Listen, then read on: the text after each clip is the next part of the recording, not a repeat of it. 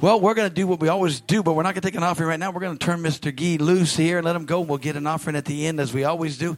Hallelujah. Let God be God. Amen. So, Dr. Gee, come on and let's, uh, let's prophesy, cast out devils, do whatever you want to do. Praise the Lord. Amen. Praise the Lord. Jesus Christ is Lord. Jesus Christ is King. Well, we can see who is really spiritual. How many of you were not here this morning, but this is your first time tonight? Raise your hand. Wow, we have quite a few visitors tonight. Awesome. But how many of you were here this morning and you came back? Wow, actually, we have a really good, good sized crowd here today. So uh, I wanted, I'm so glad to finally be able to discern who's really spiritual in this church. Those of you watching online, you're welcome. But it's better here, unless you're watching from out of state. So, well, I'm so excited. That's I, I love Sunday night because uh, you know Sunday morning. Of course, we had. How many of you were healed this morning? Raise your hand. Still healed. Quite a few hands. Hallelujah. But even better, Sunday night we're gonna we're gonna we're gonna we're gonna push the limit a little bit, right? And, and let let uh, let the Spirit of God move. So, um, let me just talk quickly about uh, some of the stuff that are out there on the table. This is a great book. You know, my wife jokingly calls it the COVID baby. I wrote this during COVID. Do it again, a cry for revival. Isn't it interesting how in the body of Christ we're all praying for revival, sin revival. You know, we're believing God for revival. We're talking about revival. It seems like in the body of Christ, everywhere, people are talking about revival. But what people don't realize is that preparing for revival is just as important as praying for revival. Come on, come on, come on. Let me repeat that for the hearing impaired. Thank you for your support. Preparing for revival is just as important as praying for revival. As a matter of fact, the reason I believe in many cases that God does not send revival is because we're not ready for what we're praying for. And sometimes it's because we don't have the understanding. Hello? So, do you remember how he told the Israelite, I will not let you possess the land at once? Let it be overrun by the beasts of the field. Hello? Now, the average church in North America is plateau numerically declining and runs about 50 to 70. Hello? You have a pretty big church by that standard. Thank you for your support. So don't take it for granted. Amen. I'm not against mega churches. I preach in them all the time. But what I'm trying to say to you is that, you know, if 300 people will join a church, hello?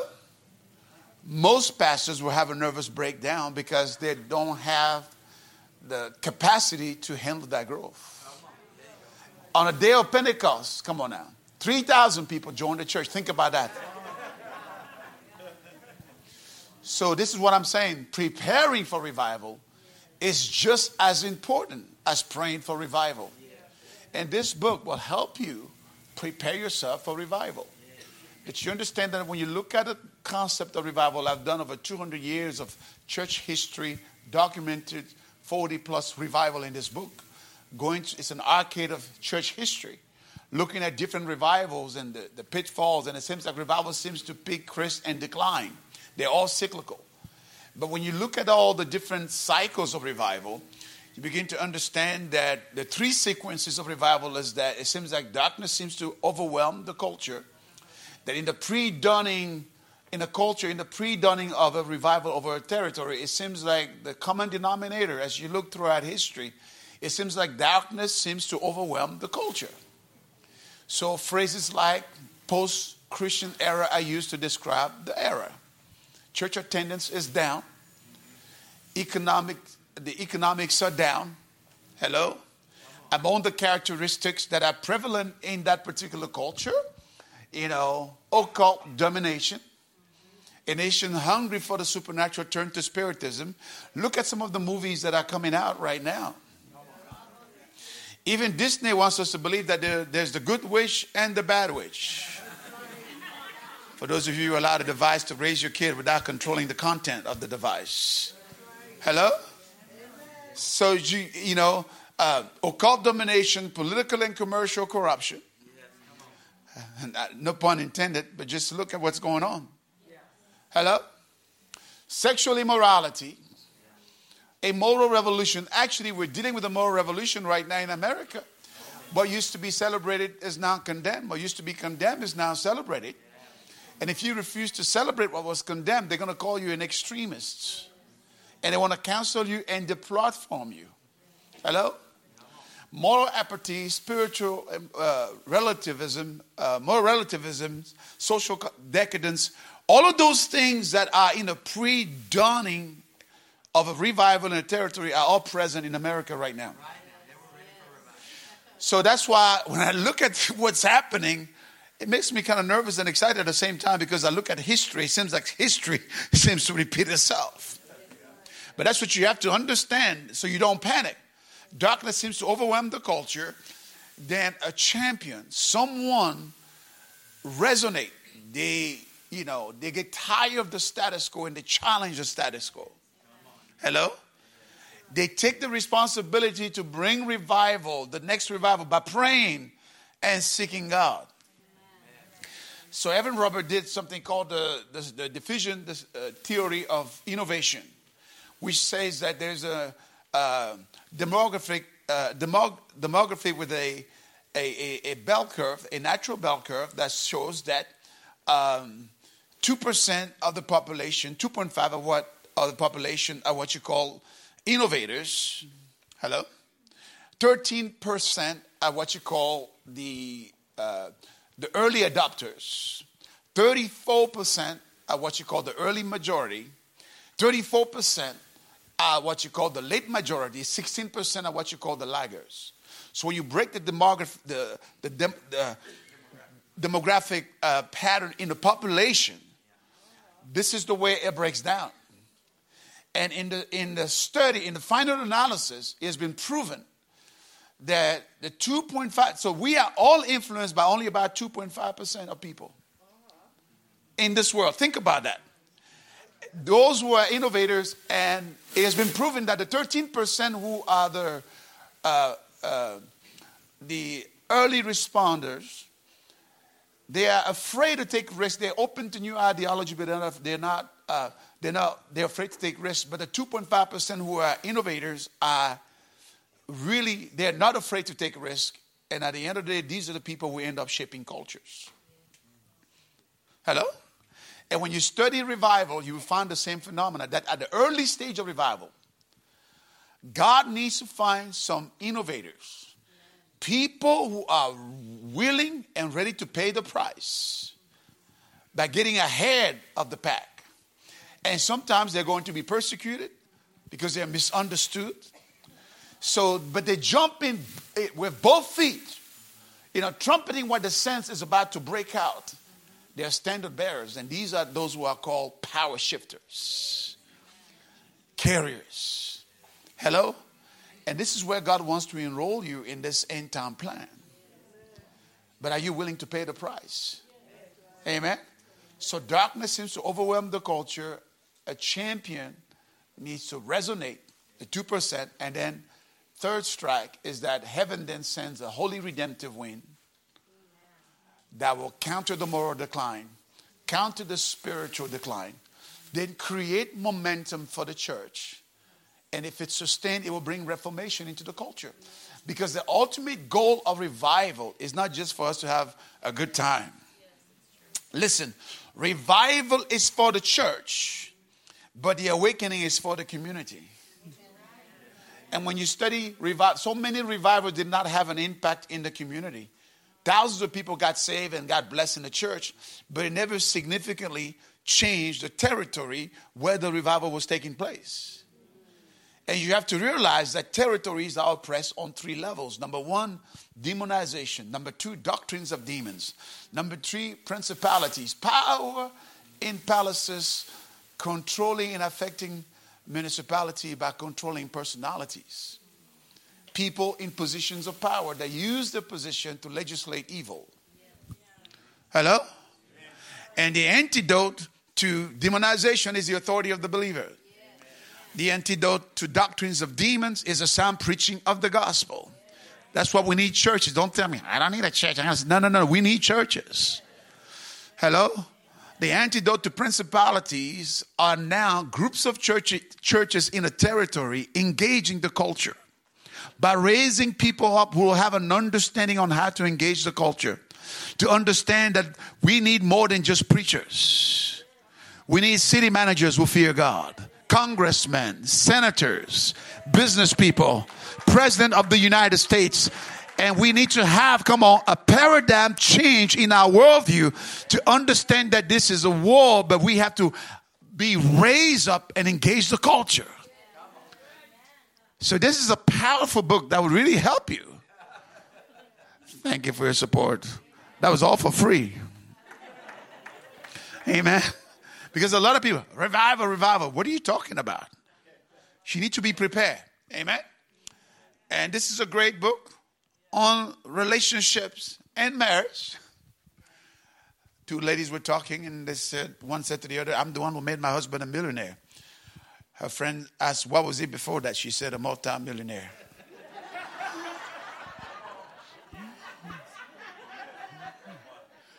Please don't raise your hand. Is not an altar call. Amen. There's a sign posted in the Army Recruitment Office. It says, Ladies, marry a veteran. They know how to cook, clean, and sew, plus they already used to taking orders.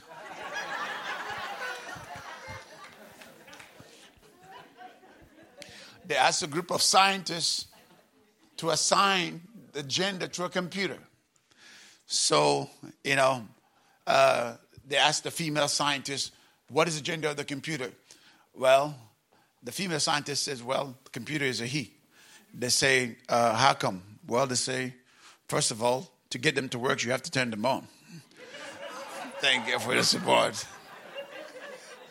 Number two, they're supposed to solve the problem, and most of the time they get all the information and they still don't know anything. Thank you for your support. Well, you know, uh, so they, they, they, they ask, and then they said, well, you know, if you, if you, if you buy a model, you realize two years later that if you waited, you could have gotten a better model. so they asked the man, the man scientist, what is the gender of the computer? They said, well, the computer is a she, is a she. They say, why? They say, well, first of all, no one understands their internal logic and how they communicate with other computers. Number two, they keep even the smallest mistakes in their long term memories for later retrieval. Anytime you speak to your wife, you need to remember this conversation is being recorded for quality and training purpose. Thank you for your support. Number four, they said after you buy one, you realize that you got to spend half of your paycheck every month just for accessories. Great book, amen. So there are many other things out there, and of course, the sales of all our books. Uh, just take this. Um, the sales of our, all our books and all our products, you know, are, are going towards our Bridge of Hope. This is the EvangeCube. We have MP3 and all those things out there. Amen. So if you, you get something from us, it's going to be solid, full, uh, great information, but also you're helping us uh, change the world. So we started a conversation this morning that I want to drive home and, and, and pray for people pray for people tonight. Uh, Revelation, Revelation uh, chapter three, verse seven, and to the angel of to the angel of the church of Philadelphia, write these things says he was holy, he was true, he who has the key of David, he who opens and no one shuts, and he and shuts and no one opens. I like what the one translation says. I open a door that no man can close, and close a door that no man can shut. All right, and then we, of course, we read this morning, uh, First Corinthians chapter twelve, where Paul said, "A great and effective door has been opened to me, but there are many adversaries. May the Lord bless the reading of His word in Jesus' name. Can you say amen? All right, let's stand up one more time. Let's stand up one more time. Uh, I see that you know there's some new people here. I will do just a quick little review, but I want to move forward and drive this message home today. And then we want to pray and minister to people. So just raise your hands. Wow, what a, the house is almost packed, Pastor Butler. That's amazing. Wonderful. Raise your hands. Say, Father God, in the name of Jesus Christ, I come before you. I boldly declare that I believe in the supernatural. I believe in miracles. This evening, Lord, I ask you to give me eyes to see, ears to hear, a heart to receive, a will to obey, and faith to act. In the name of Jesus, I take my position in Christ and I take authority over every spirit that does not confess the name of Jesus. I command them to leave this place and I declare that this place is an open heaven. The Spirit of God is free to move the angels of God are ascending and descending. They are going to and fro to execute the commands of God's word. Preach, Holy Spirit. Teach, Holy Spirit. Prophesy, Holy Spirit. Heal the sick, God. Do what only you can do. And take all the glory in the matchless name of Jesus. Can you burn with a shout and say amen? Hallelujah. You may be seated. So, part one of this message, we talk about the mysteries behind closed doors. Uh, we made a reference of the fact that when you walk with God, it's important to master sensitivity of the spirit. That sensitivity of the spirit is gold for a child of God, that you need to know how to, you need to master and know how to respond to, respond to the impulses of the Spirit. It is very important uh, that you will lose out on many things spiritually if you don't have an eye to see and an ear to hear what the Spirit is, of God is saying. Let him who has an ear hear what the Spirit is saying to the church. And this will give you what we call a prophetic advantage. You know, Ezra speaks about the fact that by the, by the prophesying of Zechariah, by the prophecies of Zechariah the prophet, they build the temple and they prosper. Hosea 12 speaks about the fact that by a prophet, by a prophet, God delivered Israel out of Egypt. By a prophet, he will save. Second Chronicle 20, 20 says, Believe in the Lord your God. You be established. Believe in his prophet, and you will prosper. That God ties the prosperity of the believer. God ties the deliverance of Israel through prophecy. They'll tie the fact that they were able to build and prosper to the prophetic. So there is a prophetic advantage that when we tap and learn how to walk in the supernatural, God will give us the advantage to have the victory. All right? We talk about that. That it but that is not automatic.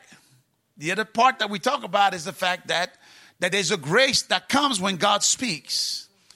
You know, to give us the impetus to move, to enable us. There's a saving grace, but there's an able grace. All sufficiency you know, giving us the capacity to rise to the occasion without missing. That grace comes and helps us move forward and partner with the prophetic through our obedience. That is not always automatic. That the prophetic and the supernatural will not veto your disobedience. Amen? And so people continue to recycle season because they expect things to happen automatically because God said something but neglect that part. What God says is the top line blessing, but what you and I need to move into is the bottom line responsibility, partnering with our obedience, partnering with the prophetic word, with our obedience, so that what God says can come to pass. So we begin to understand that uh, that Jewish people understand that God's calendar is revelatory in terms of helping us understand the possibilities that are locked in a new season. That God operates in a season with a calendar and that He's very specific, specific and methodical in how He operates in that season. And we understand that in Jewish literature that numbers are not just numbers, that they are connected to letters, they are connected to pictures, and that in the Jewish calendar, we are in the year 5784, what we call 2024. So, Genesis chapter 1, verse 14, he said, Let it be light, let, let it be a light vault in the sky, let them separate day and night. Let it be as signs to mark the time, the days, and week as sacred times. Levit- Leviticus chapter 23 God said seven times a year, He called the Israelites for a meeting. For what? And He, he called them sacred assembly, you know, for the purpose of revelation and relationships. And so the question then becomes for all of us what is the mark that God has placed in this season? So we can respond to the impulses of the Spirit and partner with the Word through our obedience so we can step into what God is saying. So we in the Jewish year 5784, you know, 5700 is the millennium, which simply means let let let it be made be the year of. 80, it's pay, PH, like my last name. It means mouth, it means face, all right, breath. And then 83, the year we just completed, Three is gamel or camel. But four, it's dalet or an open door. Actually, it's a picture also of a poor man, in a humble man. It means humility, standing at a threshold and finding a pathway. Poor man in the sense that he has a sense that he does not own anything, but he has a stewardship of what he owns and believe that it's from the Lord. And so the way it reads, the, the, the camel, the camel is chasing after the dalet. The rich man is chasing after the poor man. So we're here to proclaim to you that this is the year of the open door. Come on, somebody. That God has marked this season with a dalet, with an open door. Glory be to God. And the camels are coming. The rich man, come on. The camel is the bounty carrier, the one who carries the reward. It means repayment. It's chasing after the poor man. It's going through the dalet. Glory be to God. There will be no revival if Mr. Amen, Amen. Mr. Hallelujah, Hallelujah, or Mrs. Glory are not present in the meeting. Some people come to church to spectate. Some people come to church to speculate. Some people come to church to pontificate. But God is looking for someone that will come in to participate. Can you say amen with fire? Can you say hallelujah with fire? Can you say glory three times? So the mark in this season is the mark of an open door. Amen. So the, this season is pregnant with the possibility of open doors. So open door, that word door, it also means gates, pathway. In biblical times, the elder sat at the gate of the city and passed judgment. So, an open door, it also means a season of adjudication, that the balance of power is shifting. Those of you dealing with issue, legal issues or injust, issues of injustice, that in this season God is going to turn the wrong and make it right for you. Amen. The balance of power is shifting in your favor. God is opening a door. An open door also means that we are stepping into a new dimension. Just like you move from the outside into the inside. You know, Clark Kent went into a telephone booth as a regular guy, but he came out as a Superman. Thank you for your support. God is opening a door. Come on.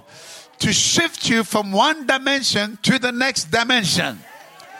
Glory be to God. Paul said in Galatians chapter 1, I went up by revelation.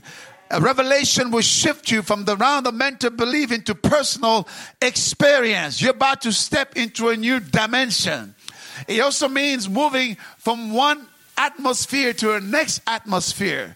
Just like if you move from outside to the inside, going to the door, it's cold outside, warm inside.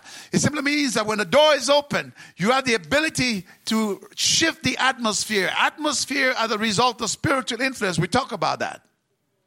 We also talk about the fact that God opened doors. Number one, for life work. Somebody say for life work.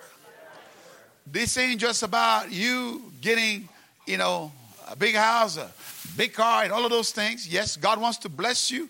The pipe that pops out the water is going to be wet, but you have to understand that it's for life work.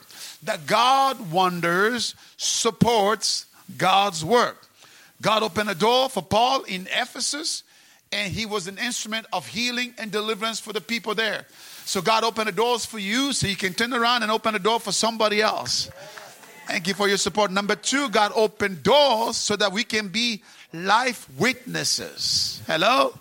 There was a man called John. He was not the light, but he was a witness of the light. He was not the source of the light, but he was a witness of the light. God opened doors so that we can be witnesses. Okay, I talk about that extensively in the morning. But then what is important and critical is that even though God has marked this season with the possibilities of open doors, we need to understand the mystery or the mysteries behind closed doors. And so, what we discuss is that number one, all doors are closed by default. So that when you see a closed door, don't get intimidated. All right? All doors are closed by default. We explain. Go back to listen to the first message. Number two, we say that God, doors are closed to manage and restrict access until permission is granted. It's a system put in place to prevent abuse. So sometimes when a door is closed, don't get intimidated. There's a system, there's a method behind it. And as you know how to work it, you know, it can work in your favor. This is the positive as- aspect of closed doors. Number three, we says that doors are closed to add value to the product. And that sometimes when God will work on you, He will hide you for a moment because He doesn't want you to be seen before you're finished. We have fun with that this morning. Number four, we say that uh, God, doors are closed to, for preservation and protection. And that the longer you walk with God, you should begin to understand that you got to thank God, not just for open doors, but thank God for closed doors. Because some doors are closed. We talk about Noah, the fact that God shut the door. That protect them from the flood. That, so you got to thank God for closed door and thank God for open. Number five, some doors are closed as deliberate hindrance to limit your progress, to stop you from fulfilling your destiny, and that's the work of Satan. All right? So, this is where we stop this morning, and we say for this door to open, you need supernatural power. So, moving the conversation forward, the question then becomes this is where we're starting with new material. Those of you in the morning, you got caught up, but I left a lot of meat. I didn't explain everything. I just did a, I just glossed over the information. Go back to listen to the first message. It's much, it's much, uh, there's much more information there on all those points. Um, but where we're starting tonight is that, so if God has marked this season with the possibilities of open doors, with opportunities that comes with open doors, we need to understand then how do I partner with my obedience to step into this dalet and experience what the gamel, the, the bounty carriers, the one who carries the reward, is coming through to go through the dalet to the open door. So, the first thing that you need to understand is that you need to have somebody say the right key. So, Revelations, Revelation chapter 3, verse 7, Jesus is speaking addressing the church of Philadelphia, I think it is. And he says, Behold, I hold the key of David, and I open the door that no man can close, and close the door that no man can have. Can, can, I close the door that no man can open, and open a door that no man can close. You have to realize that Jesus is the master key. Hello? uh, you know, when you have a master key, that key can open anything. That's why it's called the master key. And he earned them all the right to be the master keys. You got to realize that the Bible is really about two men. The entire Bible is about two men. It's about the first Adam and it's about the last Adam. Hello? The first Adam had a garden where he lost it. The last Adam, Jesus Christ, had a garden called Gethsemane where he won it.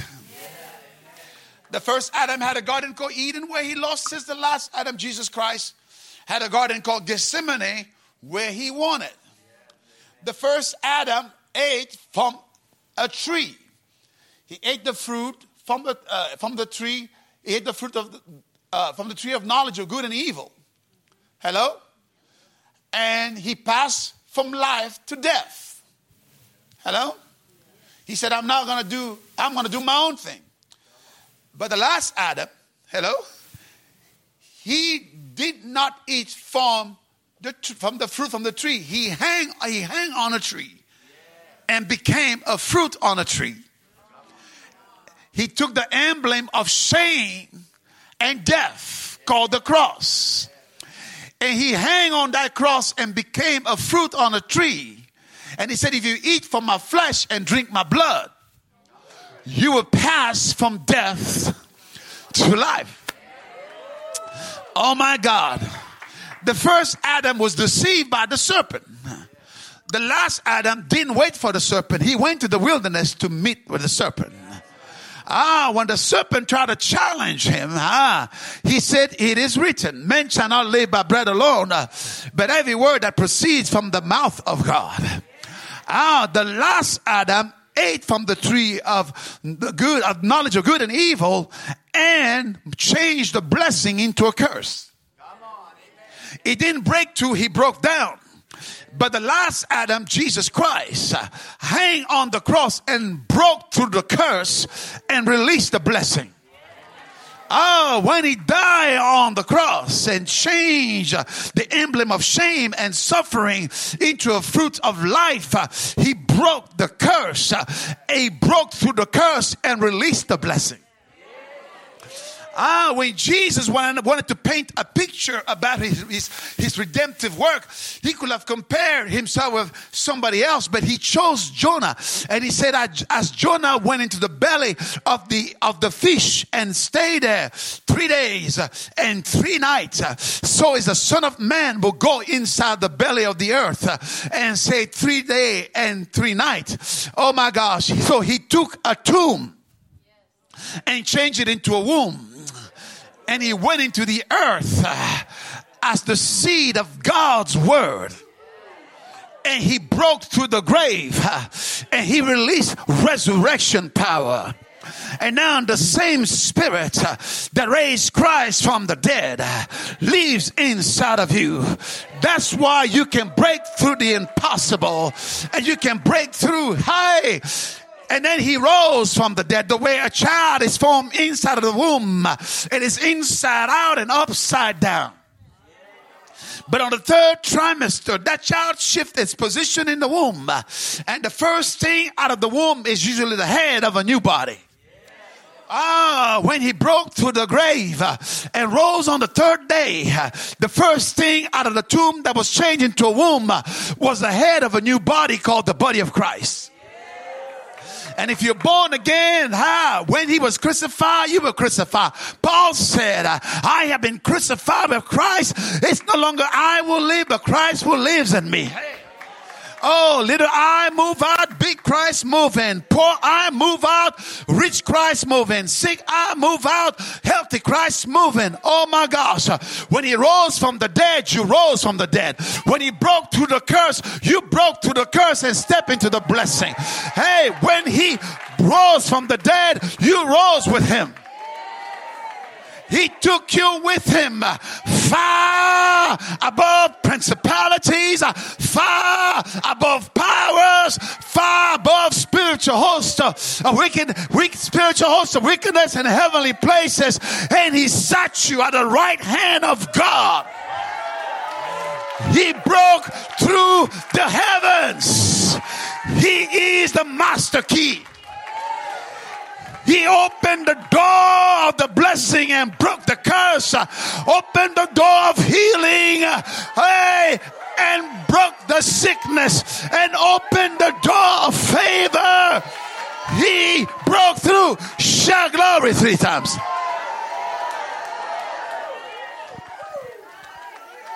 Shout glory three times.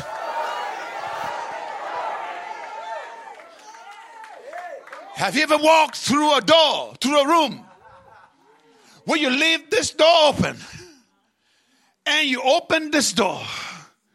What happens? This door shuts because the wind comes in and fills the vacuum. When he ascended in heaven, there was an old door left open. It was a door of the old covenant. 613 requirements that you have to obey to be perfect. And the law was given to show to you that you couldn't do it in your own strength. Come on now. Hello? It was a door of condemnation. The Old Testament was a door of sickness. It was a door of the curse. But when Jesus Christ ascended in heaven, when he presented his blood on the mercy seat. Hey, he opened up a new door. Call a door of a new covenant. A door of blessing. A door of power. A door of favor. And he opened it with a, such a force that the old door got shot. And on the day of Pentecost, when they were all together in one accord, suddenly there was a sound of a mighty rushing wind. The Holy Ghost came with the wind. Oh, one of the names of God is Jehovah Jeshurun. The God who rides on the wings of the wind. He came down on the wind with power, Holy Ghost power. Hey, with gifts of the Spirit, with the anointing to break every yoke and open every door. He is the master key. Come on, you may go through great problems, great challenges, great circumstances, but the Bible says, uh, Greater is He that is in you than He that is in the world. You got the master key on the inside of you, and every door that is closed uh, can be opened by the supernatural power of God. I don't care how many demons stand behind that door. The same power that raised Christ from the dead, that broke the power of the curse on the cross, that broke the power of death on the grave, that broke the powers of principality and powers. That same power is in you. And now you got the master key. He's opening up a door. Hey, the camels are coming. The bounty carrier is coming. The one who carried the healing is coming. The rich man is chasing after the poor man, and the door is opening, and the old door is getting shut. Shout glory three times.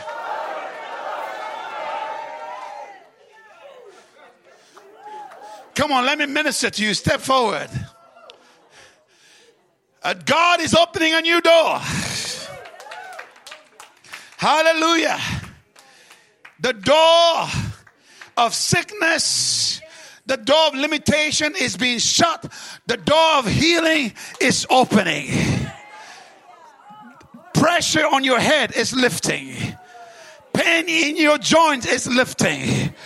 The dialect is being opened and the healing virtue is flowing tonight. Touch of God. Shout glory three times.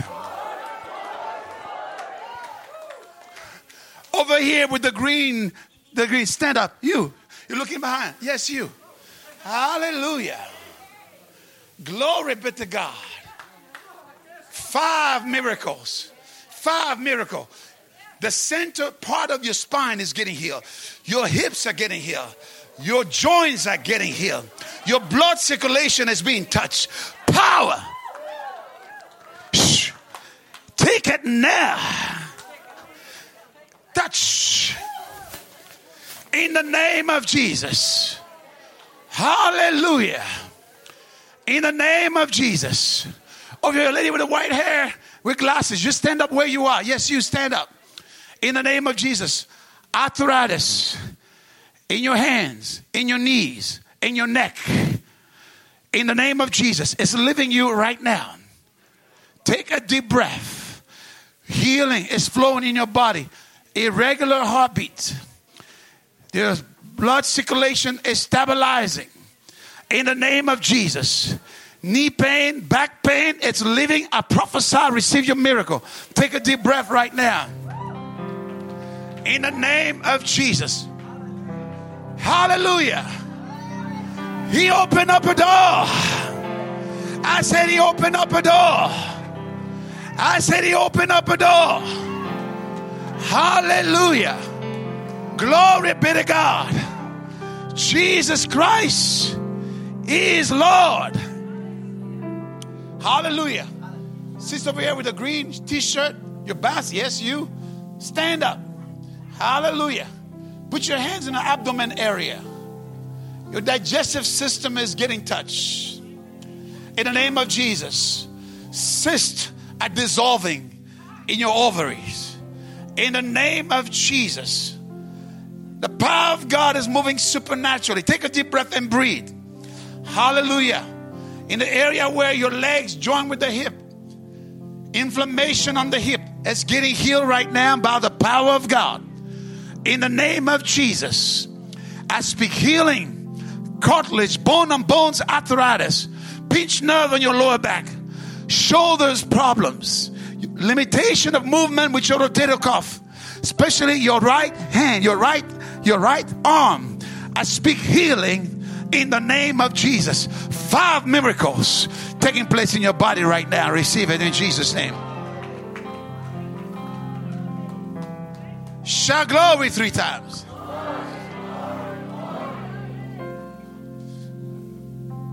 So, if what I'm preaching is the truth, and we have the master key, I, I, I am in a vein right now.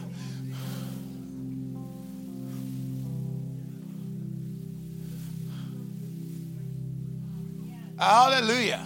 Don't be distracted. Look over here. Don't look at those extracurricular activity going on. Hallelujah. Shout glory three times. So, if what I'm preaching is the truth that He is the key, He is the master key. Why is it that sometimes, even though we have the master key, doors are still closed? Hello? I believe that sometimes it has to do with some issues that we deal with. Let me just tell you a little story to explain what I'm talking about. You know, my wife and I, we flew from, Dallas to Japan. That's a good, you know, 14 hour, depending on tailwind, headwind, sometimes 16 hours. And then from, from Japan to Singapore, that's another seven hours. So we've been on a plane for a long time. You know, we got to Singapore, and Singapore doesn't have a lot of geography. They don't have a lot. Of, they don't have a lot of land. So when they build, they build really high. So we stay in this in this hotel where they put us in the room. It looks like we were, you know, they want us to experience the rapture before the rapture got here. Thank you for your support. And we were tired, and our room was way up there in the heavenly places. And so we got there, and all our bags, and it's late, and we're tired, and so they gave me the keys, and what?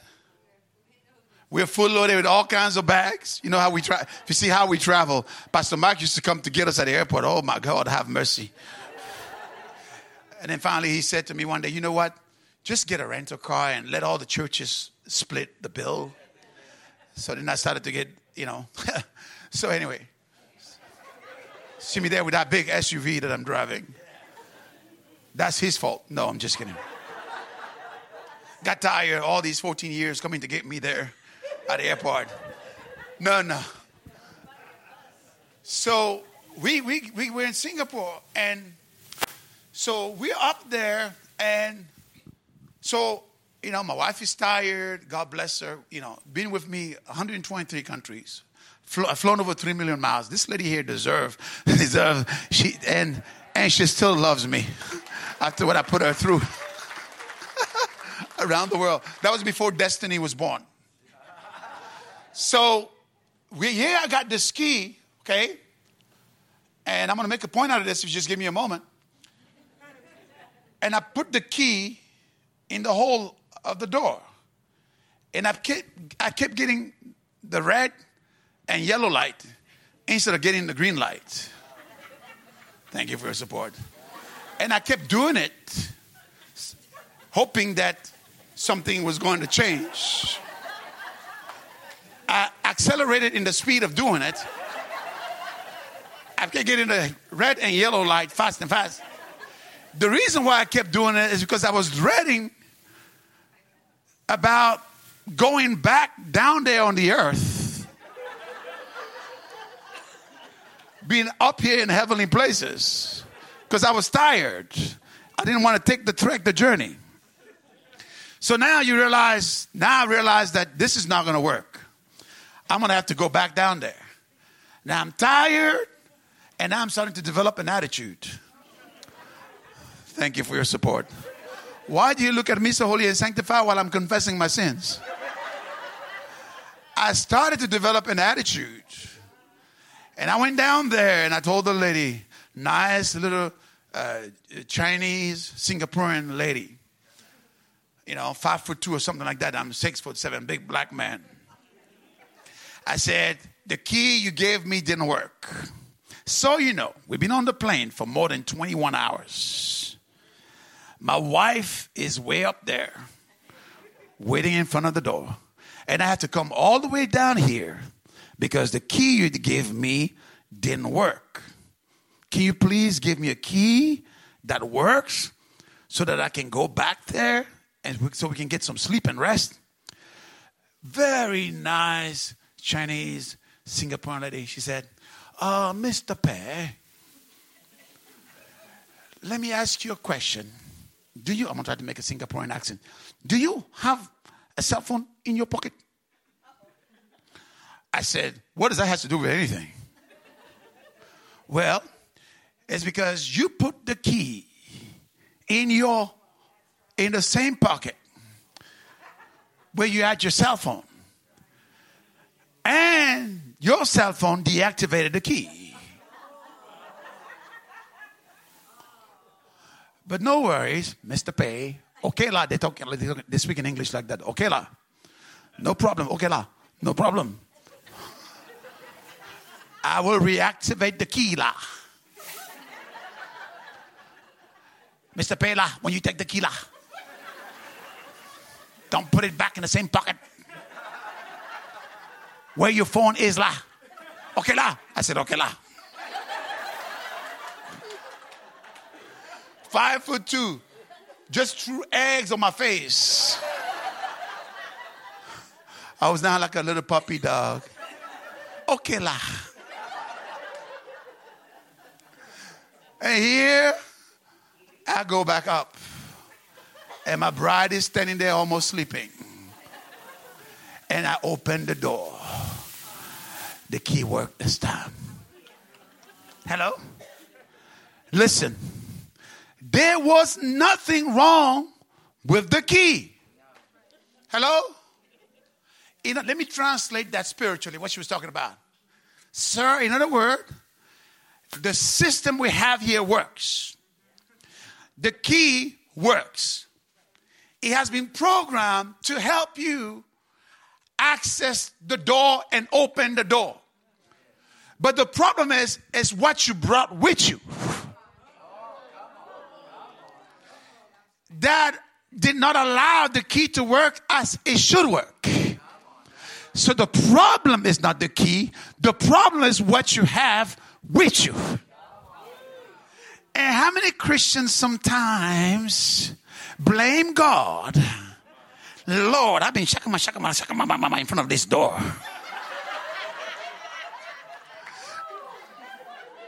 I've speaking the world?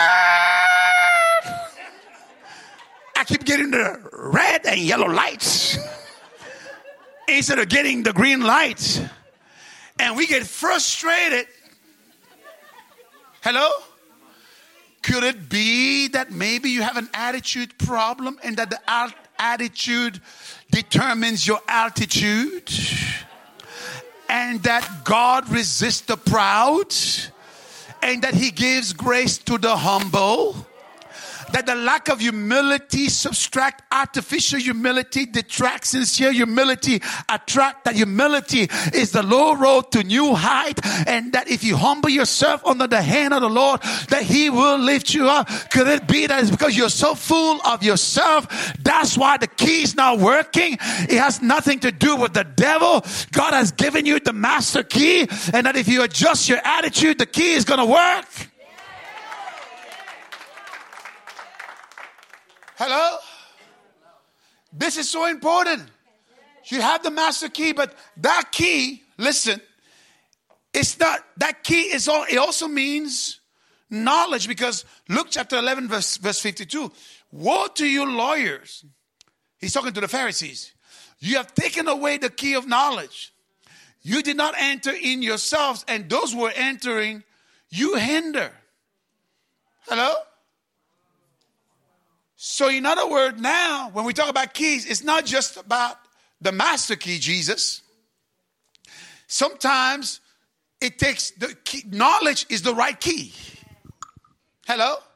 So, what you need for that door to open is the right knowledge. Well, I'm believing God for a wife. I'm ready, I'm ready, I'm ready, I'm ready. Are you prepared? Do you have the knowledge what it takes to take care of a woman? Hello? I'm ready for James Bond to show up. I'm ready for Denzel Washington to show up. Woohoo! Are you ready to prepare to live a life that is not selfish? The knowledge. Hello? So listen, we have a lot of keys like prayer and fasting is a key. But that key is not going to open all doors. That key is not going to replace your ignorance. Thank you for your support. Just like if you have a big house, there are keys that open the front door, but they will not open the bedroom door. Hello? Prayer and fasting is a key that will open certain doors. But prayer and fasting are never going to take away your ignorance. Thank you for your support. My people perish for the lack of knowledge. So, in other words, you're going to have to put some knowledge in your head and some wisdom in your head to be able to access certain doors because that's the way that door is going to be open. Now, you have a lot of people who are in the body of Christ, we're mixing up keys. People who are praying and fasting, but they don't read the word. Hello? Floating in the cloud, no balance at all. Then you have a lot of people who are word masters, no Holy Ghost at all. All you turn into is a religious nut. No different than the Pharisees. Your head is full of biblical knowledge, but you have no power because you ignore the move of the Holy Spirit. Hello? So it's all of it working together. You can't just use this key and not use that other key. Let me show you some other things. In Exodus chapter 17, when the Israelites were attacked by the Amalekite in a place of transition, you know, Moses said to Joshua, I want you to go down there and fight with the sword. Moses took Aaron and Hur and they went up on the top of the mountain. Hello? Aaron and Hur helped Moses fight the law of gravity by keeping his hands steady. So I suggest to you that this scenario, this narrative, describes what I call three kinds of warfare. And all of them are keys. Hello? To open doors. Joshua fighting with the sword. That's physical warfare. It depicts working. Hello? Now you have people who are so highly spiritual, but they're lazy. Albert Einstein said, he said, hard work beat talent if talent doesn't work hard. Even if you're in a ministry, that's not an excuse to get lazy. You think that Pastor Mark Butler, 35 years or 40 years here in the ministry with this church, it must be nice to come here with all these buildings and all these people. You heard him. If the gentleman was not here to, to work on the toilet, he was going to be here. Because you have some people who are lazy that just think that the ministry is an easy way out. No, you're wrong. Hello? Working hard. Those of you, there's some of you who master the art of working hard. You're very good. You're relentless. You get up early in the morning. You drive one hour to go to your work. Work, work, work, work, work, work, work. Back in the evening. You do it five days a week, 60 hours a week. You're an expert. But when it comes to prayer, you pray occasionally. You read your Bible occasionally. You only pray when you're in crisis. Listen, in the same Bible verse, the Bible says that when Moses' hands went down, Joshua was losing the fight. And some of you who are working so well and working so hard, you still don't have a breakthrough. You still have problems. You're bringing money, but you can't keep money. It seems like the enemy has access into your wealth. Hello? You don't seem to get ahead because you don't understand that the way you win this fight is not just by working. There's something behind the scene that is fighting you. Remember, one of the fourth ways doors are closed is Satan hindering your progress to limit you, your access to what God has for you. So the breakthrough, even though you're strong in the natural, you're going to have to step into the spiritual dimension to have supernatural power to break through. Because when Moses' hands went down, Joshua was losing the fight. Hello? Now, Moses speaks to God face to face. He's highly spiritual. Hello? Highly spiritual. Yet, he still has to deal with the law of gravity, getting tired. And Aaron and Hur have to help him steady his hand. Hello? Natural warfare the law of gravity. What does that speaks about? It speaks about practical things that you have to do in life. Amen. Hello? Like paying your bills on time. I know you you put the payment for that credit card bill or that bill and you send it to the wrong address so that you you gain 3 extra weeks. Thank you for your support. Hello? And I know some of you are highly spiritual. You take that bill, put it on the ground, and dance in the Holy Ghost. Thank you for your support. I've done that many times. Hey, I danced the money in. That's beautiful. Believe God for that plane ticket that I'm showing up at the airport, American Airlines, I'm about to go to Japan. I dance it in. They ask you, um, yeah, I said, but Jesus Christ is Lord. I said, yeah. Uh, we only understand cash, credit card, or check. How you to pay him? You get the drift? You exercise your faith until the bill is due. And when the bill is due, you have to pay it.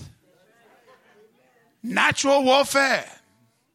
Spending time with your wife, with your kids. Natural warfare. Hello? Thank you for your support. Resting, natural warfare, eating right, exercising, natural warfare. Hello?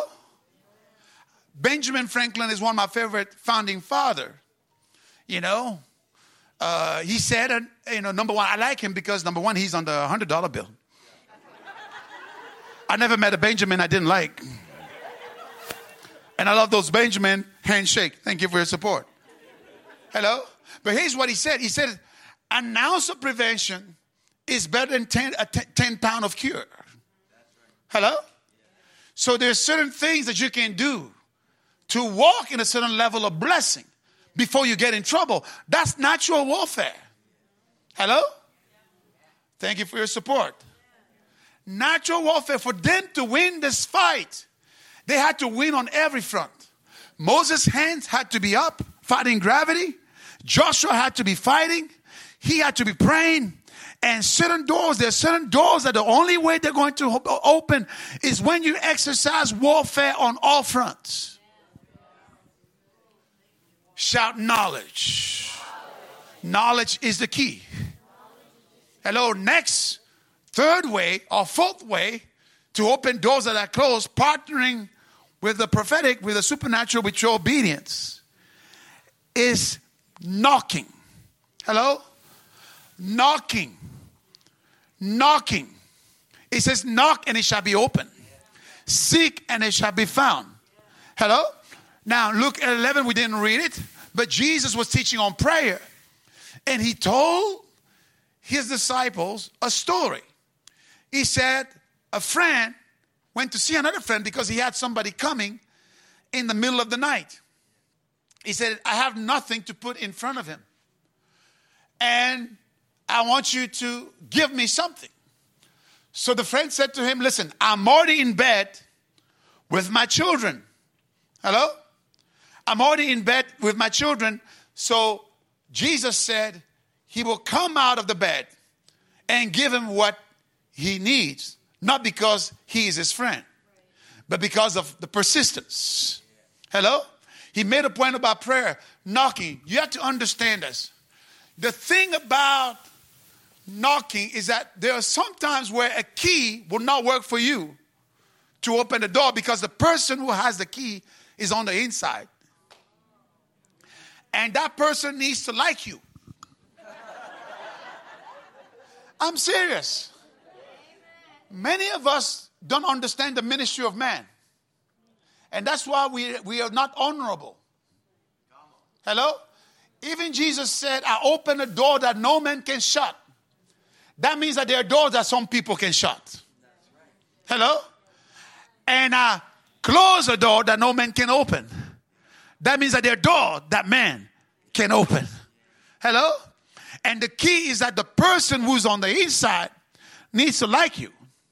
That's what you have to understand the ministry of man. Let the spirit of the bride, the spirit and the bride say, Come. That means the spirit can say, Come. If the bride says no, that answer will rest in the spirit, will stay in the spirit. God can say, I'm going to bless you if someone that is supposed to be used say no, the answer, the yes, will stay in the spirit. Even God Himself understand the ministry of man. He had to knock at the door of Mary so he could rent her womb. Because as a spiritual law, if you're a spirit, in order to live on the earth, you need to have a body.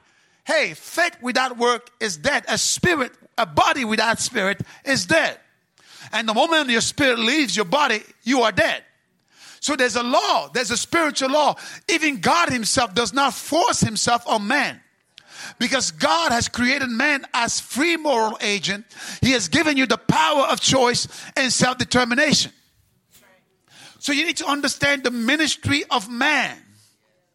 Listen, all blessings, all blessings flow from God through man to man. Hello?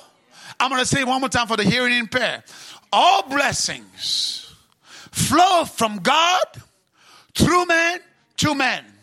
Men are not the source, they are the resource that God will leverage to bring about what heaven wants to release in your life.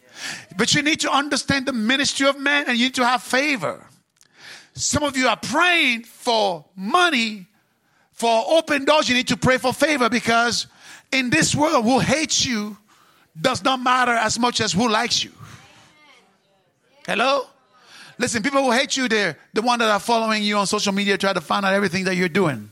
So give them the best show they'll ever see. Hello? But in this world, who hates you does not matter. The job of a hater is to hate. But who likes you matter much more than, than who hates you. Come on. There's a little girl, come on, from Shushan, Shushan. A little girl from Hadassah, Esther. Hello? A village girl that nobody knew. And Vashti is the queen. She's dis- not dishonorable to her husband. And now the king sees Esther and he likes her. And because he likes her, she's moved, come on, from being a village girl to becoming a queen. Come on, somebody. In this world, come on, who hates you does not matter as much as who likes you. And when people like you, don't think that because it's because you're all that cute. It's because God gave you that favor. Favor means unlimited access, unlimited kindness, unlimited acceptance. And it doesn't just happen once, it can happen multiple times. Hey, the favor of God. And when God gives you that favor, people on the other side will open up the door. Hallelujah. And they will bring you in. Hey, I'm here to prophesy that God is opening up the dalet the open door. The camels are coming. The one who carries the reward is coming. Come on. Somebody is a millionaire and a billionaire. Come on. God is going to touch them and they're going to write that one million dollar check. They're going to say, I don't even know what I'm doing this, but I just love you. I just feel like I had to do this. Come on, somebody. Hey, the bounty carrier is coming. It's going to happen because of the favor of God. I'm speaking about acceleration. Somebody already has the networks you need. Come on, the connections you need. All it takes is for God to make that little bridge. Hey, and suddenly a new world is going to open up to you with resource, with favor, with people, with relationship. And what it took you 10 years to try to achieve in one month, God will do it because of acceleration. I prophesy, open door. Come on, Pastor Mark and Esther, stand up. Hallelujah. I'm sorry, Pastor Mark and Pamela.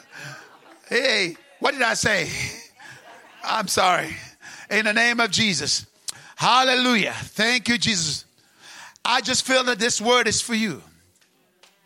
That you've labored in faithfulness, you've labored, you've sown and you serve and you love. The Lord is opening up a new door. He's opened up a new door. The finances are coming. I'm here to decree and declare that the dalet is opening up. The bounty carrier is coming, going forward into this ministry. They are seed that have been sown all over the world, right from this place. But the harvest is coming. Hallelujah.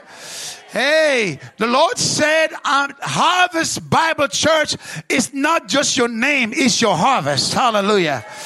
The harvest is coming. It's going to come in multiple ways. Yes. Finances. Yes. Relationship. Yes. The Lord is going to leverage the influence of key people. Hey, that are going to come and partner with this vision to bring about the fulfillment. Hallelujah. The next 10 years are going to exceed the last 35 years because God is going to bring acceleration and restoration. As Caleb said, my strength is still now the same as it was was back then. How can an 80 year old man be as strong as a 40 year old man? It's because God took the 40 years that he lost uh, and put it in the next 40 years. Uh, so as he moved in the next 40 years, it was as if he never lost anything. And the Lord said, the bounty, the one that carries the bounty is coming. The one that carries the reward is coming. As you partner with God through your obedience, hey, the rich man is chasing after a poor man and a door is open opening up with blessing, miracles, signs, and wonders and provision. I'm opening a new door. Psh, power. Oh my God. Shout glory three times. Oh, these are your pastors. You better jump onto that word and say, I take it. Hey, I take it. I take it. The anointing flow from the head and it goes into the body. I prophesy open doors. You want? How many of you want to receive it? Raise your hand. I speak open doors. Open doors. Open doors. Open doors. Shout glory three times. Get ready for some acceleration. Get ready for some restoration. Get ready for some lost things. Come on. Hey, lost and found. That which has been lost will be found. Amaziah said, What about the ten, the hundred talent of silver that I gave to the army? Well, the prophet said, The Lord is able to give you much more than this. Some of you, after COVID, you lost so many things, but there's a restoration coming over you. The Spirit of God is moving and bringing about restoration. I see open doors. Some of you are going to get a new platform, new money, new connections, new relationship. I prophesy the dalet is opening up over some of your business, some of your family, and the bounty carrier, the one who carries the reward, is coming for forward. Shout glory three times. I got to give you one more. Hello? Furthermore, when I came to Troas, sit down, sit down. A door was opened to me by the Lord. Hello? But there were many adversaries. I want to make this last point and then we're going to pray. There's so much into this. But I'm almost tempted to quit. But you need to have, but you need to have this part here. Otherwise, the message is not complete. I was tempted to quit. When I saw all of you standing up like that. I'm not afraid, it's just that I want to come and prophesy over people. Now, listen. He said, A great and effectual door is open, but there are many adversaries. So remember, the fourth reasons why doors are closed is because the devil is trying to limit your progress, tries to stop destiny. And for this, you need supernatural power. Hello? So, Paul, you have to look at the landscape of his opposition. The landscape of his opposition. That when he got to when he got to Ephesus, Ephesus, he started to preach a monotheistic gospel to a polytheistic culture. Mono means one, theos means God. Mono means one God. Polio means many God. They worship many God in Ephesus. And when the power of God starts to move, people start to convert. People start to get delivered. And they brought all the artifacts. They were worshiping, they were worshiping idols. And they brought all the artifacts, uh, the bracelet, the little trinket, the things, the different things that in the paraphernalia the people had. And they burned them up, and it was up to like 50,000 silver the equivalent of something like $5 million or $10 million. So they were losing the battle. You know what they did? They called for a council and said, We can't let this guy continue to wreak havoc in our business. Our bottom line is getting hit. They had a council and they said, We need to shut him down. We need to kill him. We need to put him in prison. Hello? So his opposition in Ephesus was economic. Hello? There's always somebody who profits from other people's pain. Hashtag follow the money.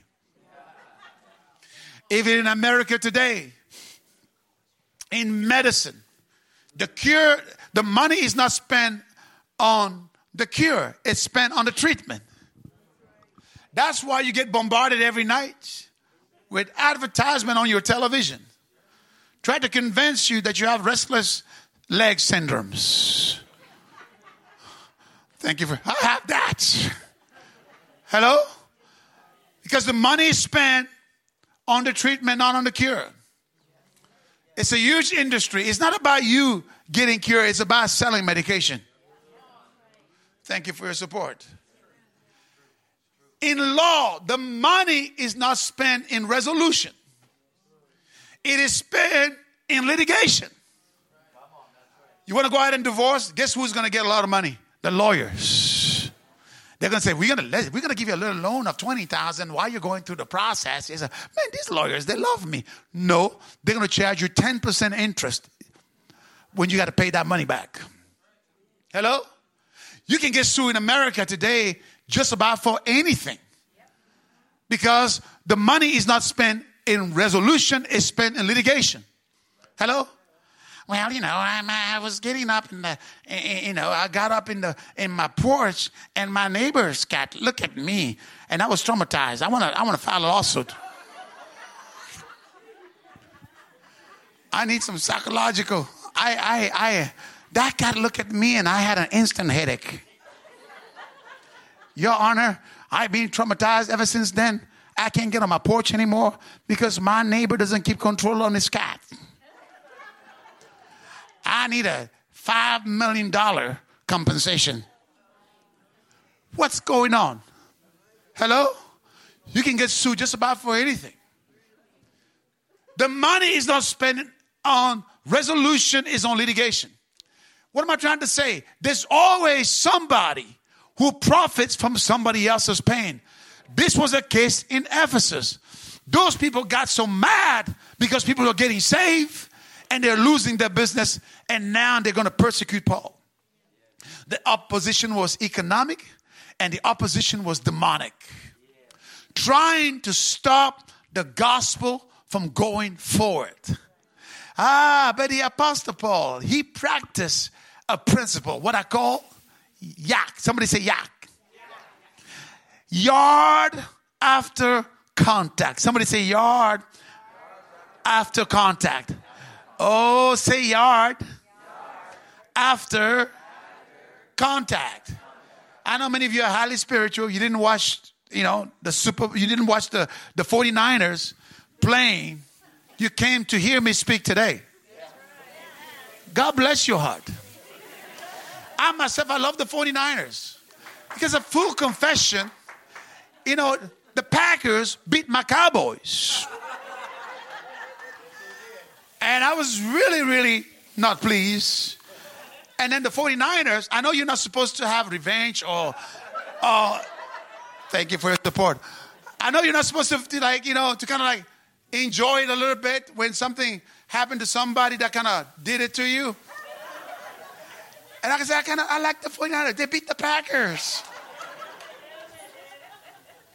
Why are you looking at me so holy and sanctified while I'm confessing my sins? It's really good the quarterback of the 49ers is Christian. Hello? So, by the way, they won tonight. Do you know that? So, listen. Little football analogy. You got to practice the yak. Somebody say yak.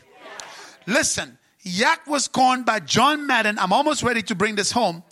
John Madden, the former professional coach and television network analyst, he has compiled this measurement by counting the number of yards a runner makes after an opposing player hits him. So the next time you have the opportunity to watch a professional football game on television, which our 49ers are going to be on the Super Bowl. Hello? Thank you for your support. Look for this particular statistic. Listen, when an opposing player hits a running back, the running back does not stop. He doesn't throw the ball down and quit. He doesn't cave in doesn't trouble on the ground, and then roll back to the huddle. He doesn't let go of the ball and fumble away his opportunity. He doesn't turn around in the opposite direction. What does he do? He keeps his leg churning after he is hit. He keeps moving forward. He keeps heading towards the goal line. Listen, the great runners make most of their yards after initial contact. They score most of their touchdown after they've already been hit. They, they keep simply moving forward. They practice the yak. Yard after contact. The reason Paul had to practice yak. Hello? And that's how he could say, I have fought the good fight. I have kept the faith and I have finished the race The yak statistic is one of the most important statistic in the life of a Christian. And Paul is teaching us how to practice the yak. I call it yak attack. That's going to be the name of one of my books that I'm going to write about the topic. Thank you for your support. Second Corinthians chapter 4, verse 8 and 9. He said, We are hard pressed. Somebody shout on every side. Say yak. Yak attack. Yet not crushed. Oh my God. We are perplexed. Somebody shout yak. Shout yak attack. But not in despair. Uh, persecuted. Somebody say yak. Say yak attack. But not forsaken. Ah. Oh, we are struck down. Somebody say yak. Say yak attack. But not destroy.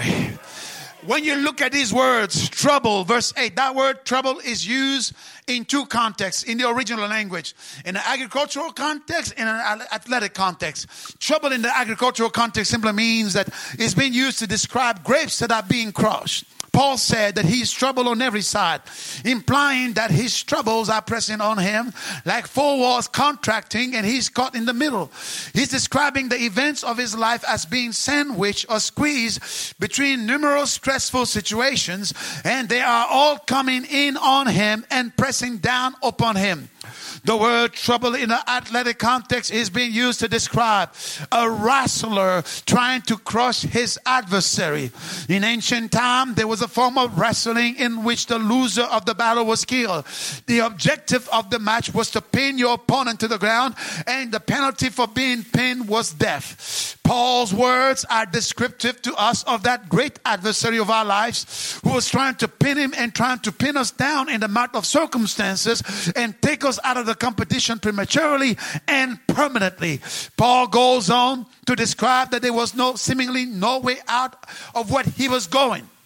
He said in verse 8, he said, We are perplexed. Somebody say yak. Say yak attack. That word speaks of a narrow and tight place where there was seemingly no way out. It is the same thing we mean when we say, I am at my wit's ends. It means to be at loss about what to do, about what was going down in the situation. Paul found himself in a circumstance that provided no door for exit, no means to escape. Persecuted. Somebody say yak. Say yak attack. He added that he's also persecuted. He's not only trouble, he's not only perplexed, but he's also persecuted. The idea here is that he's been hunted down like a hunter in a pursuit of his prey. Adversity and afflictions fall on him everywhere he went. Somebody say cast down. Somebody say yak attack. In verse down, he goes and he's being cast down. The phrase speaks of someone who's thrown, struck, or beaten down to the ground all things he's been called upon to go through were like a, an angry mob rushing on, in on a victim, mercilessly beating him and pounding him to the ground. Hello? So here we see a glimpse of his pressure and his problems, his battle and his burdens, his feeling and his fears. But what is interesting is that after every one of these words, persecuted, perplexed, trouble, cast down, there is not a period, but there is a comma. Period means end of the story, but comma means there's more to come. So if you can practice the yard after contact, God is saying, your trouble did not come as the end of the road, but it came with an expiration date and that you have to see yourself on the other side of the comma. You got to practice the yard after contact. Keep your legs moving forward. Come on, how many spiritual running backs do we have in the house? Come on, I know the defensive tackles are looking after you. Hey, God has opened up a season of possibility. The dalet is opening up. The camels are coming. The one will carry the bounty, the reward, the payment is coming. But there are many adversaries. Ah, but you're going to practice the yak this year. Come on, somebody. I say you're not going to fumble the ball. You're not going back to the huddle. You're not going to run back to mama. Come on. You're going to press forward. Come on. Hey, as you press forward, I see many touchdowns. Come on, somebody. Hey, somebody is about to make a touchdown and get a breakthrough that is going to be $10 million. Come on. Somebody is about to make a touchdown. It's going to break through. Come on. It's going to be a breakthrough. You're going to get out of debt this year. Come on. Somebody's about to make a touchdown. Come on, somebody. Your lost kids are coming home uh, because the power of the Holy Ghost uh, is touching them. Hey, yak, yak, attack, yak, attack. Paul is in prison. And it's a huge prison. Hello? Now he has a choice to make. Is he going to cry and feel bad about himself? Hello? The devil bound their hands and their feet. So, what is he going to do? Feel sorry for himself? No, he started to practice the yak. They started to praise God. And the Bible says there was an earthquake. That when the Greeks and the Romans, one of the words they used to describe earthquakes hurricanes, tornadoes is the word dunamis. Same word Jesus used to describe power. And you know that when an earthquake takes place, the tectonic plate shifts. Ah, we were in Japan in the middle of the night. My wife started to say, Stop shaking the bed. I'm trying to go to sleep. I said, I know I've been accused of a lot of things, but Samson is not my name. I can't shake a building, baby. Come on, somebody. We're in the middle of a 6.5 earthquake. In Japan, you know, they build these huge buildings and they put wheels on the bottom. So when there's an earthquake, the building, the entire building shakes and it's very unsettling. Hello? In the front page of the newspaper the next morning, it says there was a 6.5 earthquake. Come on, somebody. Earthquakes are very unsettling. Where can you hide when the ground is shaking? I don't care if you're a building, if you're a tree. Those earthquakes have the power to uproot trees, to break building, to liquefy the pavement, to create tsunamis. Oh my God. And that's one of the words that the, the Greeks and the Roman used to call dunamis, ah, earthquake, hurricane, and tornado. And Jesus said, You shall receive power when the Holy Ghost has come upon you. It's the same word, dunamis. In other words, the power has the ability to reshuffle your circumstances. Hey, Micah 8 said, I am filled with power. That simply means that when the power is in you, you are like a natural spiritual force uh, that has the ability to shake things and reorganize your circumstance. Uh, when Paul and Silas started to pray, it says an earthquake took place. Come on. God released a power that started to shake the limitation. And the Bible says that all doors, shout all doors. All doors were open. Come on, somebody. Not one door, but all, shout all doors. Oh my God. A prison with hundred doors, but when the earthquake took place, all doors were open. Even if you have a key, it will take you a long time to open a hundred doors. But when the power hit that prison, hey, not one doors, not two doors, not three doors, but all doors.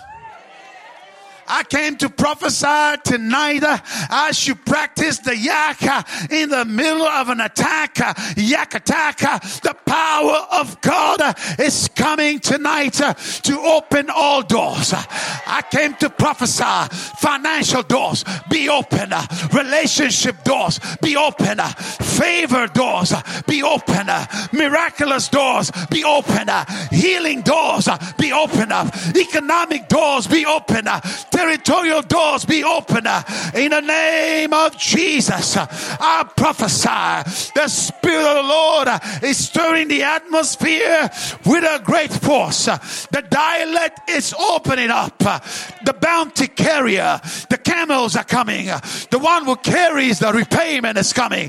The one who carries the favor is coming. The one who carries the reward is opening. The dalet is opening over your finances. It's opening over your family. It's opening over this territory. Hey, this is your year for an open door. The power of God is moving. Shout glory. Shout glory. Shout glory. Come on, if you believe this, get out of your seat and run down here. The camels are coming. The camels are coming. The bounty carrier is coming. Do you believe it? Get out of your seat. Say yak.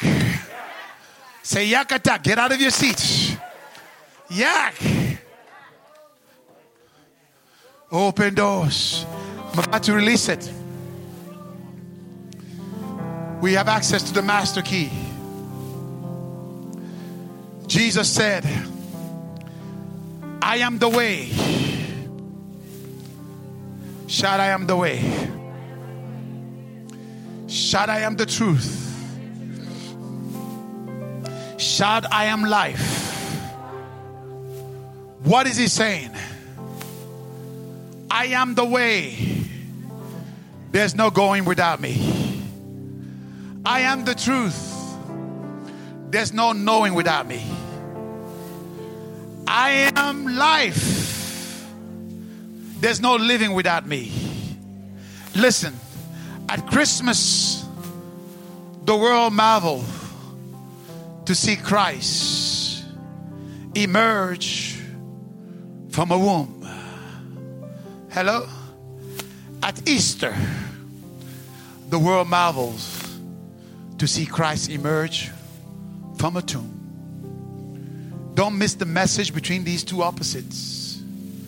If Christ can go from heaven to the womb, go from the womb to the tomb, and back to heaven, and come back again to get us, where else in life won't He go for you? He is the master key. He is the master key. Raise your hands right now. He is the master key. I want to make some prophetic declarations over you. Hallelujah. You need to receive. You need to receive those prophetic declarations. In the name of Jesus. Hallelujah.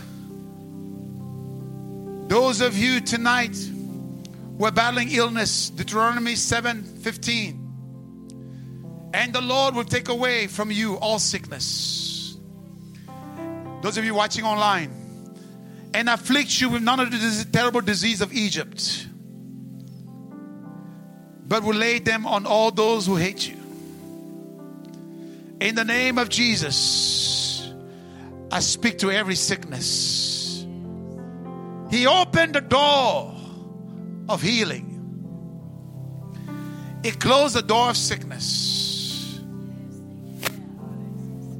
Use your hand and lay hands on yourself. I'm gonna lay hands on you in a moment. But lay hands on in the name of Jesus. I rebuke sickness, pain, infirmity. Loose your hold in my body. Body, you are the temple of the Holy Spirit. So sickness, depart. Blood disease, depart.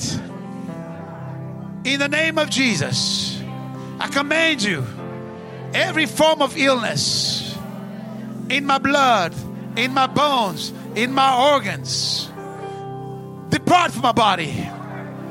Now, in the name of Jesus, For this purpose, the Son of Man was manifested that he might destroy every work of the enemy. I declare the manifestation of the Son of God in my life. The same Spirit that raised Christ from the dead is giving life to my body, to my blood, to my eyes, to my organs, to my joints, to my bones, to my skins, from the top of my head to the soles of my feet. I prophesy miracles, signs, and wonders. The healing is mine. I receive an open door for healing in Jesus' name. Come on, shout and say amen. Isaiah 54 17. No weapon that is formed against thee shall prosper. Shout amen. Is Mr. Amen? Is Mr. Amen here? No weapon. Shout no weapon. Form against me shall prosper in Jesus. In Jesus' name. I decree and declare no matter how that weapon comes, in the name of Jesus, it will not find expression in my life. No weapon from against me shall prosper.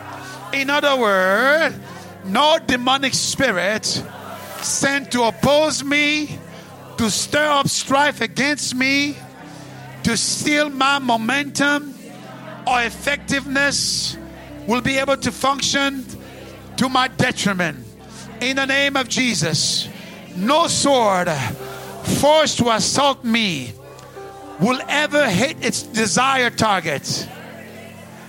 In the name of Jesus, inflicting maximum damage. In the name of Jesus, no financial plot designed to depreciate my net equity and personal value will ever succeed in collapsing my eternal asset and net worth. In the name of Jesus, no spiritual, no biological weapon of mass destruction created to afflict me or cause me to cease to exist will ever permanently injure me, poison me, or fatally wound me, wound my present purpose or eternal existence. In the name of Jesus, no rumors, no lie, no false witness constructed integrity, assassinate my character will ever succeed.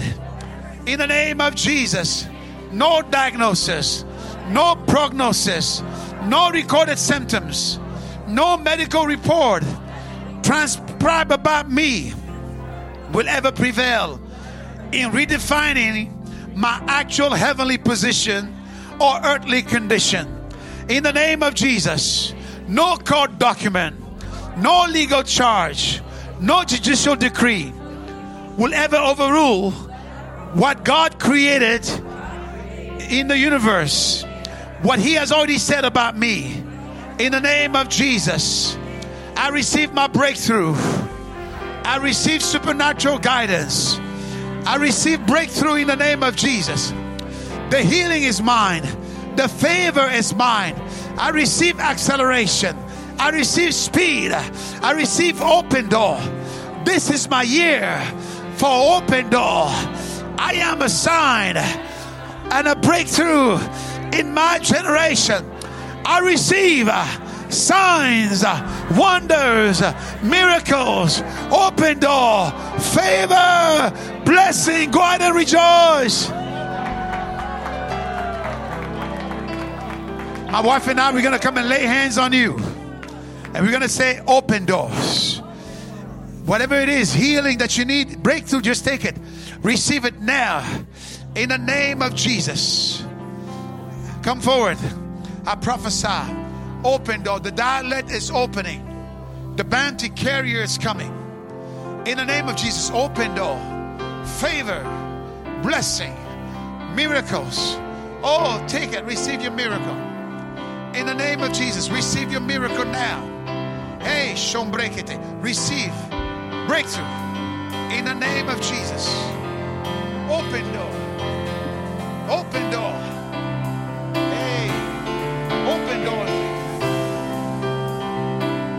Jesus.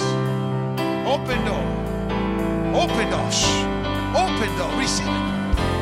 Favor and grace. Your presence.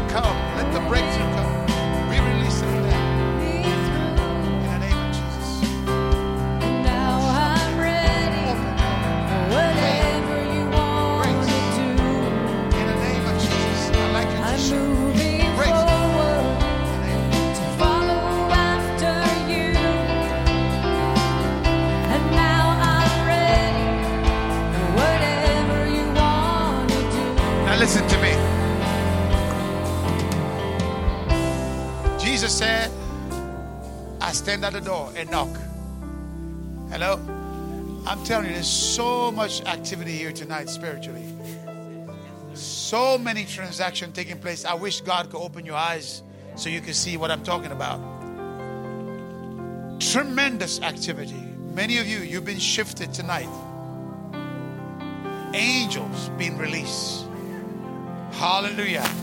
Working, doing your bidding. Many of you, you're going to have strange testimonies as a result of this service tonight. Hello? Tremendous breakthrough, tremendous activity in the realm of the Spirit.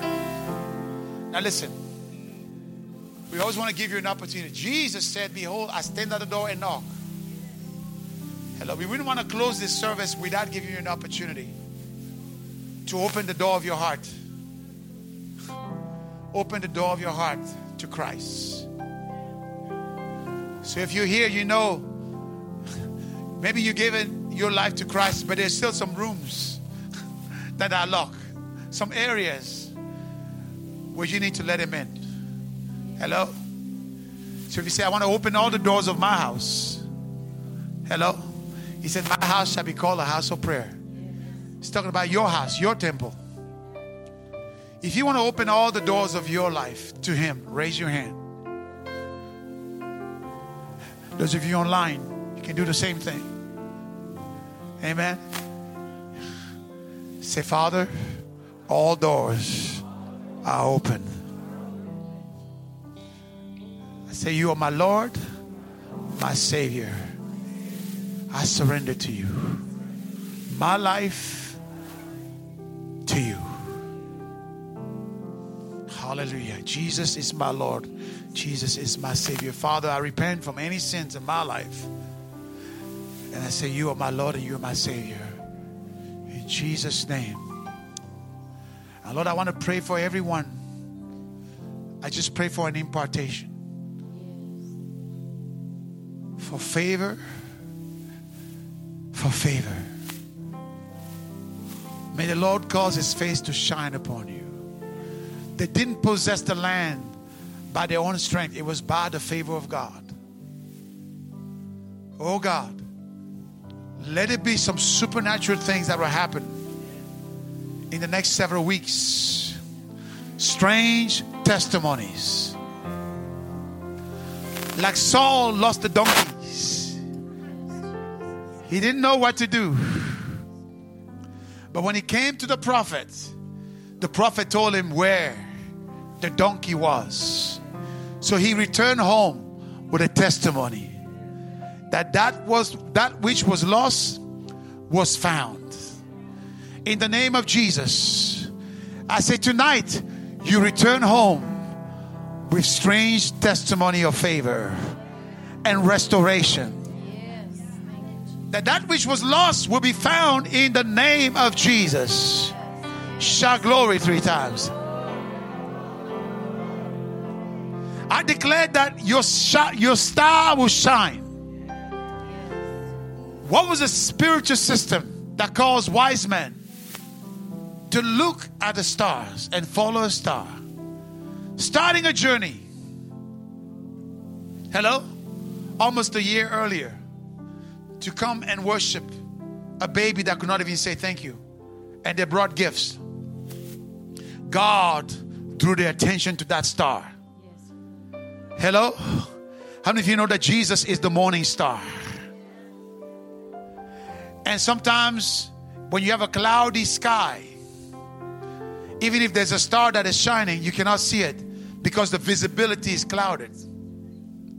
And I want to say tonight whatever has hidden your visibility, whatever has closed your visibility, the visibility of your business, the thing that have caused people that need to see you not to see you because you were hidden in the name of Jesus by virtue of the apostolic and the prophetic by the rod of the high priest I come tonight and like a curtain may the power of God remove those clouds. Shred it so your visible find visibility. May your business find visibility. May those who have the leverage and the credibility to bless you may they see you may they find you in jesus name. That one day pharaoh hears about joseph. Joseph interpret the dream of the baker. His life is not changed. He interprets a dream of the butler, his life is not changed. But he interpreted the dream of Pharaoh, his life changed. Pharaoh had the leverage and the credibility to elevate him. Hello? I want to prophesy over you. Whoever has the leverage and the credibility to elevate you, whatever gatekeepers and captain of industry, of influence, that has the leverage and the credibility to elevate you, I decree and declare, may they see you. May they see you. May they open a door for you.